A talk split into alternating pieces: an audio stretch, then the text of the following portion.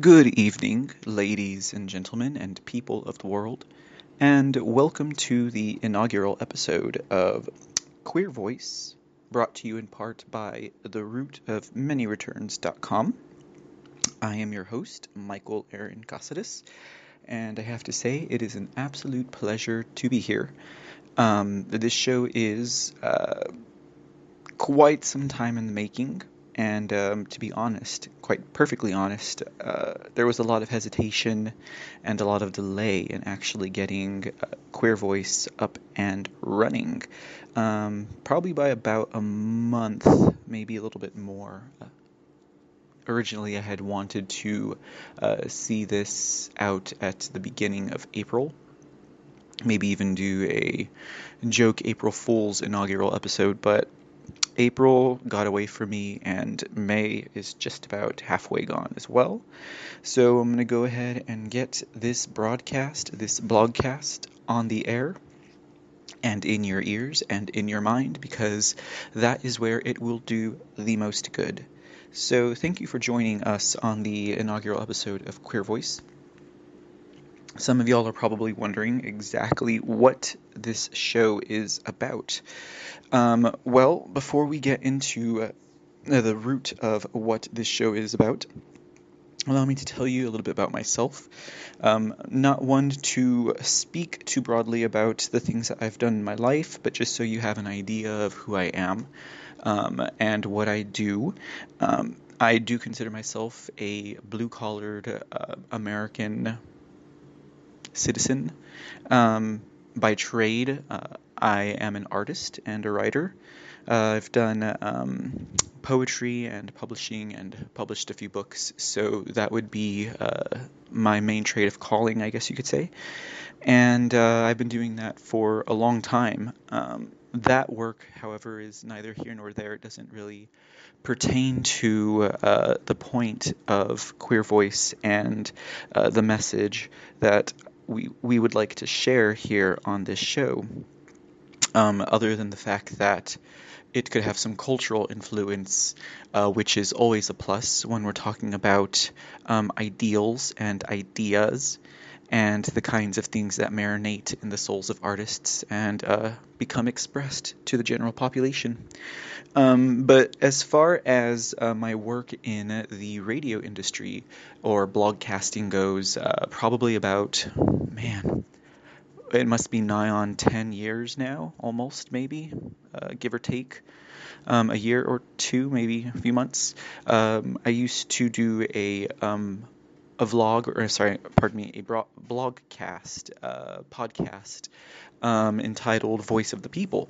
Uh, cliched as that title is, uh, "Voice of the People" was um, a show that I uh, put on, I think, almost nightly um, during the week, and uh, it's been so long. Um, the main focus on voice of the people was ensuring that the voice of the people was being paid attention to um, was being heard because, as some of you out there may know, when we're talking about uh, news and views and media that is produced by corporate entities or any moneyed entities, um, unfortunately, there's always room for some type of manipulation or some type of corruption, even if it's on the slightest, uh, whether it's a lie of omission or whether it's you know, uh, cutting up uh, cutting up segments to show a perspective that's not entirely accurate. Uh, these ploys are used. So, um, Voice of the People was just a mainline injection of truth, or it was at least the truth that I had discovered uh, in my research and in my awakening to the way that the world works, at least to some of the way that the world works. Um, I feel that the aperture or the crack of reasoning that I gleaned from that is probably a canyon compared to what some in the general population have an idea to what is going on in the world. If you are sitting at home thinking that everything that is presented to you through media, uh, whether it be radio, television, art, um, if you believe that everything is as it is told to you, then you probably fall into that category that I'm talking about. Um, the awakened people, the awakened population out there, um, are very well aware that uh, things are not exactly the way they should be. They recognize that something smells rotten in the state of Denmark, to use that uh, well versed cliche. But really and generally speaking, the whole point of Queer Vox, and this is to piggyback on top of Voice of the People, is to present the ideas that I presented in Voice of the People, but from a different perspective.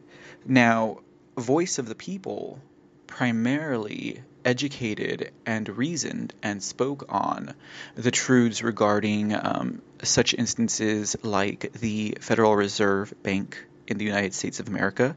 And I talked a lot about what kind of bank that was, what kind of business they did, um, how they're related to other central banks throughout the world. And very gratifying to know that, like back in 2006, 2007, 2005, and 8, when many people were not aware of what a central bank was, of what its functions could possibly do, because yes, a central bank could work for an economy, I would think, or for a government. However, um, as most central banks, at least to my knowledge, are privately owned. It really does depend on the owner and how they're steering the business of that central bank. Now, here in the United States of America, our central bank is the Federal Reserve. Um, supposedly, it is a non political entity, but unfortunately, as we've seen, or at least as we've gleaned and discerned, that is not always accurate and that is not always the truth. Um, in fact, there could be a lot of political uh, machinations uh, at work behind the decisions that the people that own the Federal Reserve make. Now, the Federal Reserve is a privately owned business, so like I said, it really just depends on how they're steering that. So I've had several friends who've talked about um, the central bank and their viewpoints on that type of economy and the type of currency that it produces. And what I can say to that is is that um, while they are adamant about its benefits, and I do understand that you know certain precious metals like gold and silver are finite, and that's why the idea of a fiat currency can be appealing, if not economic, economically suicidal in some instances. Um, I get it, you know, I get it, but unfortunately, that is not the way this central bank was working, as it has been slowly discovered throughout. Uh, I literally could say the decades because congressmen and senators, representatives in our government um, who were savvy to what these people were doing have spoken out about it for years. Uh, it goes back to the last real president, um, JFK, uh, John F. Kennedy you know, he was a president who was aware of what they were doing and how they were doing it. But unfortunately, back in the 1960s, when the media was so controlled because there were not many options, it was much easier for the people pulling the strings behind that force to put the idea into the general population uh, conspiracy theorists. Uh, crackpots, uh, paranoid maniacs. And it was much easier for the general populace to run with those thoughts because that was the main line that they were being fed on how this world works and the perspectives that they should have on it. Plus, you grow up learning that you trust these sources because why would they lie to you? Now, if you're a true patriot, or if you fall in line with that idea, uh, you will naturally challenge and or question any authority, any government, no matter how good they are. And that's healthy.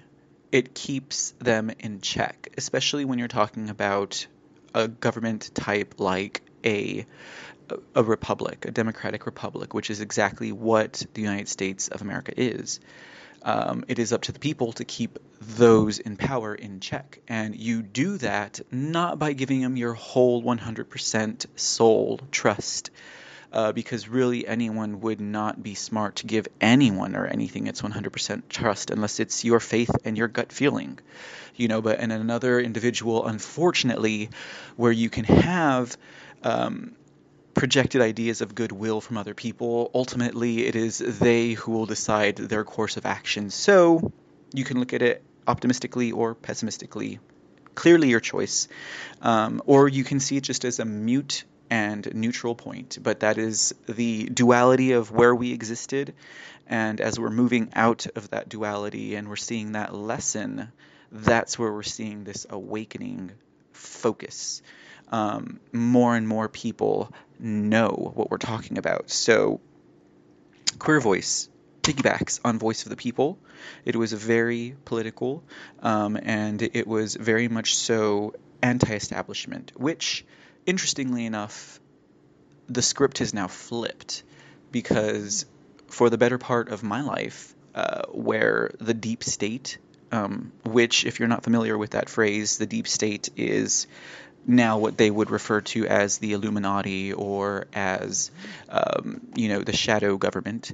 Um, this is a band of bad actors who have gotten into government at several level, several levels and several layers of our uh, country, and keep in mind, this is not being done just in the United States of America. This has happened globally. This plan is global. Um, so, with that in mind, um, that is what these people have done is they've infiltrated the government and uh, they're just a group of bad actors and they need to be dealt with. So, a voice of the people talked a lot about exposing that. And the root of all of this, at least in my perspective, was the central bank because that was the number one way that these people learned to bring countries and governments to heel. Because uh, I believe it was Rockefeller, um, it may have been Rothschild, who said that they care not who is, and this is paraphrasing, they care not who is the king or the president of any country. They don't care what political party is in power the only thing that matters to these people is who controls the currency. Because if you control the currency, then you can control the government.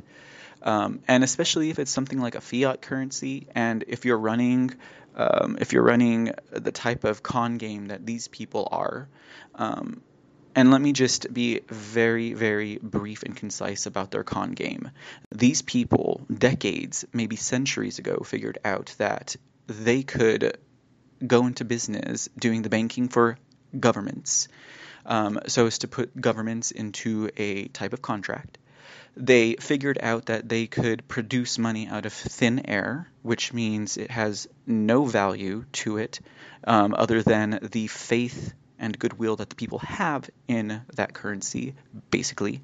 Um, they figured that they could uh, go into business making money for governments and running their economy, and then at the same time uh, charging interest on that money that came out of nowhere. Um, it's a huge scam. Um, this is where the idea of the income tax comes in, which is another scam. In fact, the income tax is more than just a scam. The income tax is literally debt slavery. These people are saying you have the right to work, but if you want to work, you got to pay us back. Um, the main misconception about the income tax going back decades, you could watch it on popular television, maybe even like in the 70s or something like that, because um, uh, the shows back then were more apt to um, have a political voice. The um, uh, the central banks and the fiat currency, and what they were doing was devaluing the currency uh, over time um, and uh, causing it to deplete to where it would eventually self implode. We never saw that in America. Um, at least we haven't seen that. I don't really think that we will experience Weimar Republic levels or Zimbabwe um, levels of um, inflation. Um, I don't think that we will see a collapse like we have seen in Venezuela, who also um, has a uh, central bank. I mean, in fact, central banks are in the charter of communist and socialist type of government, so that should tell you something right away. Um, the Democratic Republic of the United States of America never ever intended to have a central bank do that. So we're talking about the enlightened people. We're talking about the people who are awake um, to these ideas. And um, so, yeah, um, Rothschilds, Rockefellers all figured that. I think it was Rothschild who had said that quote I said earlier about uh, who controls the currency, controls the kings and the queens, controls the government, the presidents. It's ultimately it's true. Um, that's where the idea of I think uh, money being the root of all evil comes from, and I just think that that was a clue, you know, where they said, like they always say, follow the receipts, follow the paper trail, follow it all the way back to where it goes to and find out who benefits from that and you will get more of an idea or a clear picture of the story than you have just by trying to guess about it over a blogcast or something like that. So, um, Queer Vox, I think the caveat to this uh, podcast is that um, we'll be discussing these uh, types of topics um, news, views, culture. Uh, world news, um, U.S. news, um, presidential news, stuff like that. But we will be covering this from a queer Latino perspective. So that is to say, yes, I am a member of that, um, I guess, that group, if you want to segregate us in such a way. But uh, being gay and Latino and leaning more towards libertarian or classical liberal or conservative um, or independent ideas is rather unheard of.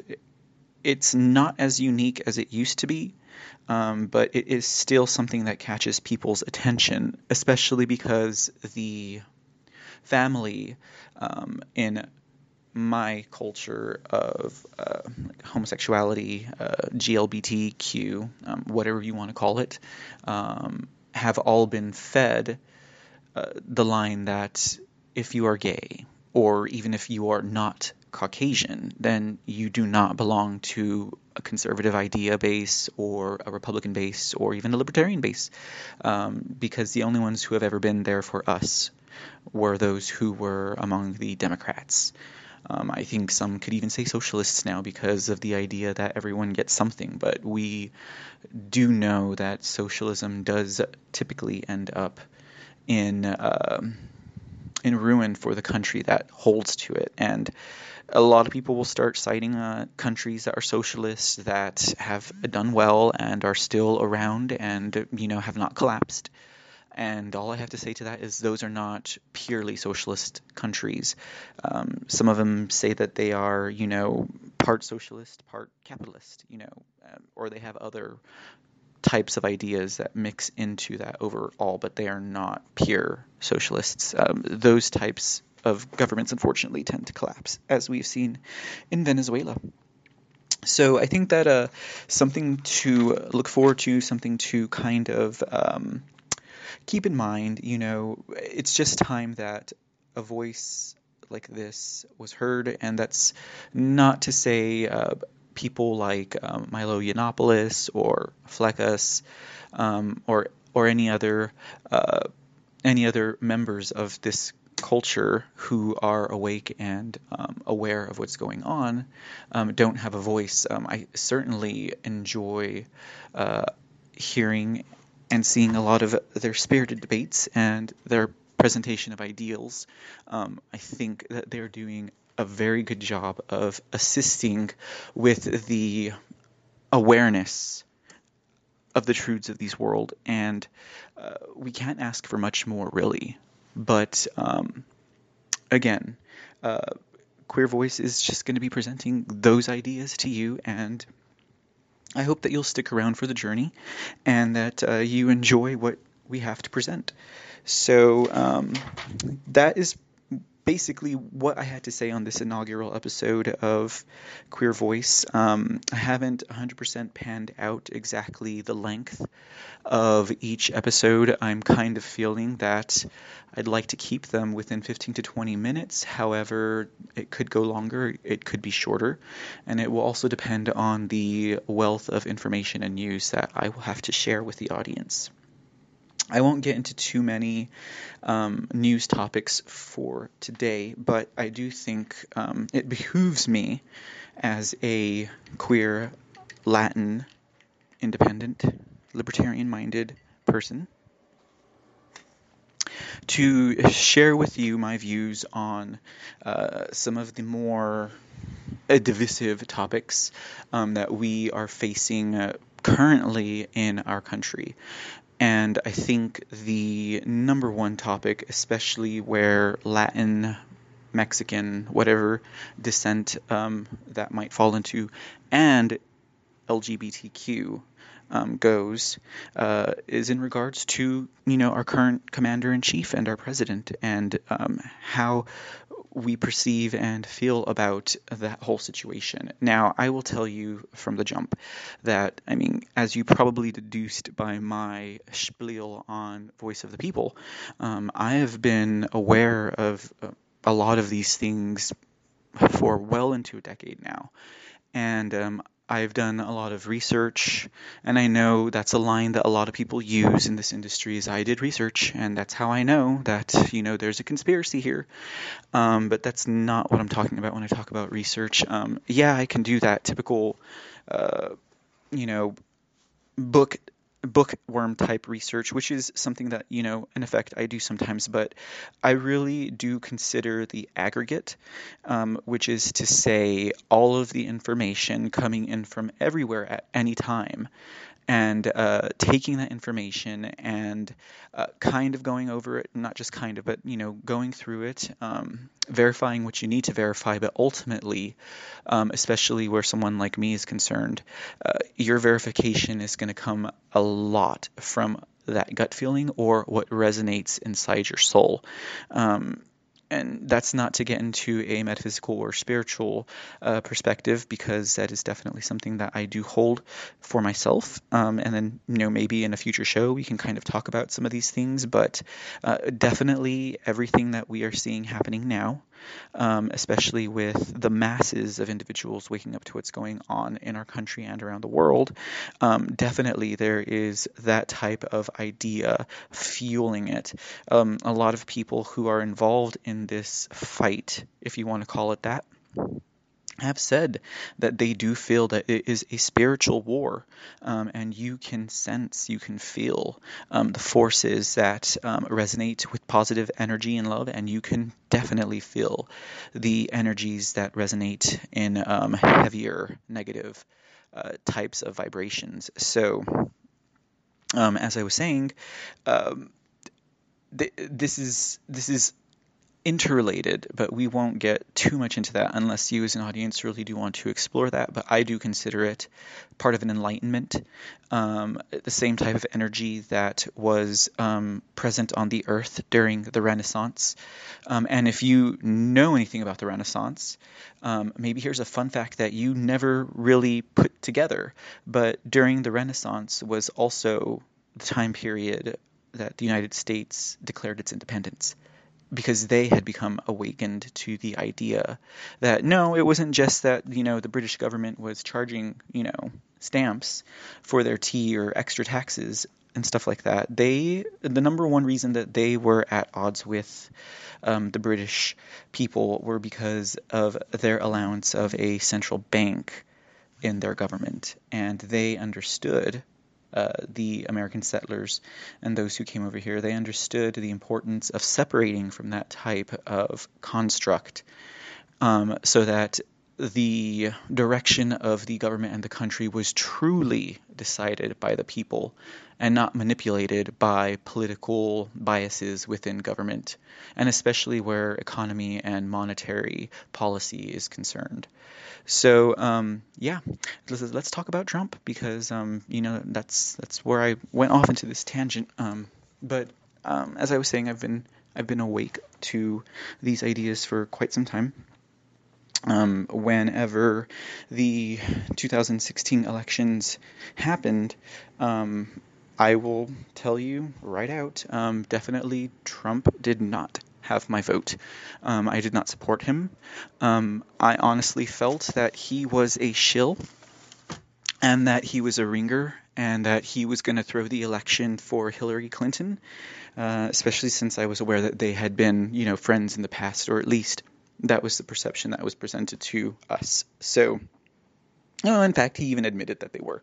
You know, they hobnobbed in the past, but um, that was just, I believe, part of his place, his role to play at that time, um, because he was um, a mogul, a media mogul. He was uh, an entrepreneur. He had nothing to do with politics, so it was safe to say, I think, for himself that he could intermingle with varying parties. But once he chose a political side, um, once the sleeper cell for the Patriots had awakened, um, he definitely showed his teeth. And, uh, well, history is writing itself now as we speak. And I think we should all be excited to know that a lot of pivots in our history books are happening now and we'll be reading about them in the future. So take your notes uh, because if you don't, you're going to have to listen to this show to kind of figure out what the heck is going on out there. And, um, you know, that's part of the reason why I feel like I'm here. Um, and that is just to assist with the awakening for those who may not fully understand what is going on and why the entire script of their life has been turned around. Because let's face it, the cognitive dissonance that a lot of people are facing when they start hearing the truth about, you know, what exactly the Democrat Party is, or even how the Republicans have, you know, treated um, certain um, parties or certain people in their base or otherwise, um, because both parties are uh, guilty of negligence and both parties are guilty of hate in their own right. It just so happens that uh, if you look and study the history of the party, it just it sucks that the Democratic Party basically was a ruse to get um, to get a political voting body that they could always depend on. Um, and unfortunately, they exploited the ones that they um, held in contempt for so long. You know, whether that was uh, the the uh, Black American population or the um, Hispanic American population, um, they've done nothing short of exploiting us for so long and using us to keep themselves in power, causing division within this country. So, I mean, I would encourage you to look back into um, the Democratic Party, some of the main players, and that's not to say that they were all bad. Um, we cannot be absolutists here, y'all. We cannot say that any one person or any one party is 100% bad or 100% good because uh, there are so many factors that we have to consider around what caused that occurrence. Um, everything is a case by case situation, but it's just unfortunate that when you look back at the history of the Democratic Party, unfortunately, a lot of the main players and a lot of the main uh, policies even worked against the people that they were tr- saying that they were serving, and they worked against the ideas that they conveyed to their constituents. So it's really been a party of lies and a sham party. Um, and it's done nothing but kept our country divided. So uh, I don't really know where all that came into existence. Um, I, I don't know the 100% history on how um, like uh, black Americans or Hispanic Americans or any other culture got pulled into believing that the Democratic Party was the party that you had to vote for if you were anything but Caucasian or if you were, you know, I don't know, uh, any type of minority. Um, that's just always the way it's been. I remember when I was growing up, um, I came, I come from, um, you know, a family that does not hold political viewpoints. I mean, I'm sure they have their opinions, but ultimately they don't honor them and they don't act on them.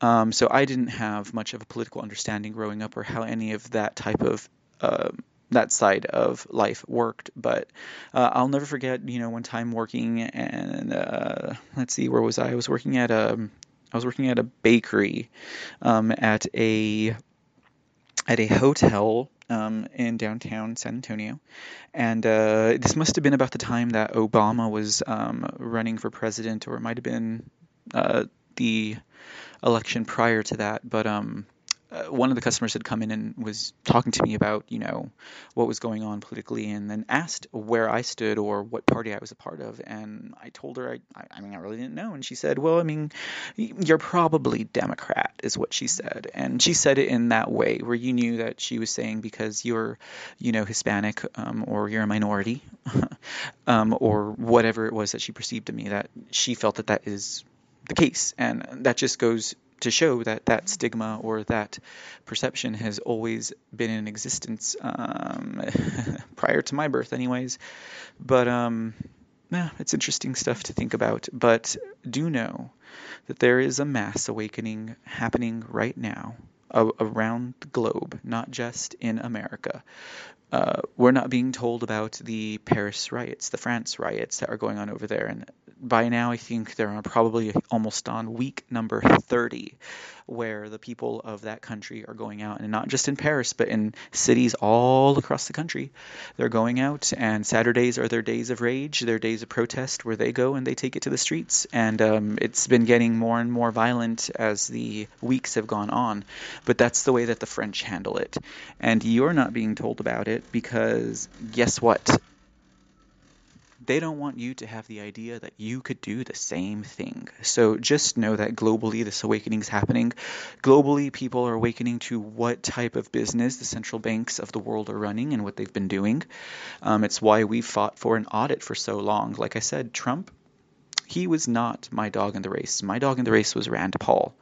Oh, God, it would have been awesome to have seen a Trump Paul ticket, but that couldn't work just because um, I think Rand is probably too far to the right to what Trump is trying to do to unite the parties in the country. Um, I think eventually Trump would have gone with Rand's ideas, but um, it would have had to have taken time. And he couldn't have cut the head off the snake as quick as he, Rand Paul, I mean, or Rand's father, Ron Paul, could have would have preferred to have done. I, I really do feel like if Ron or Rand had gotten into office, they probably would have just closed down um, all the agencies that they wanted to immediately without even uh, maybe considering some type of um, segue for uh, the people who have been caught in those um, in those programs. Um, but um, uh, Rand Paul was the person I was voting for.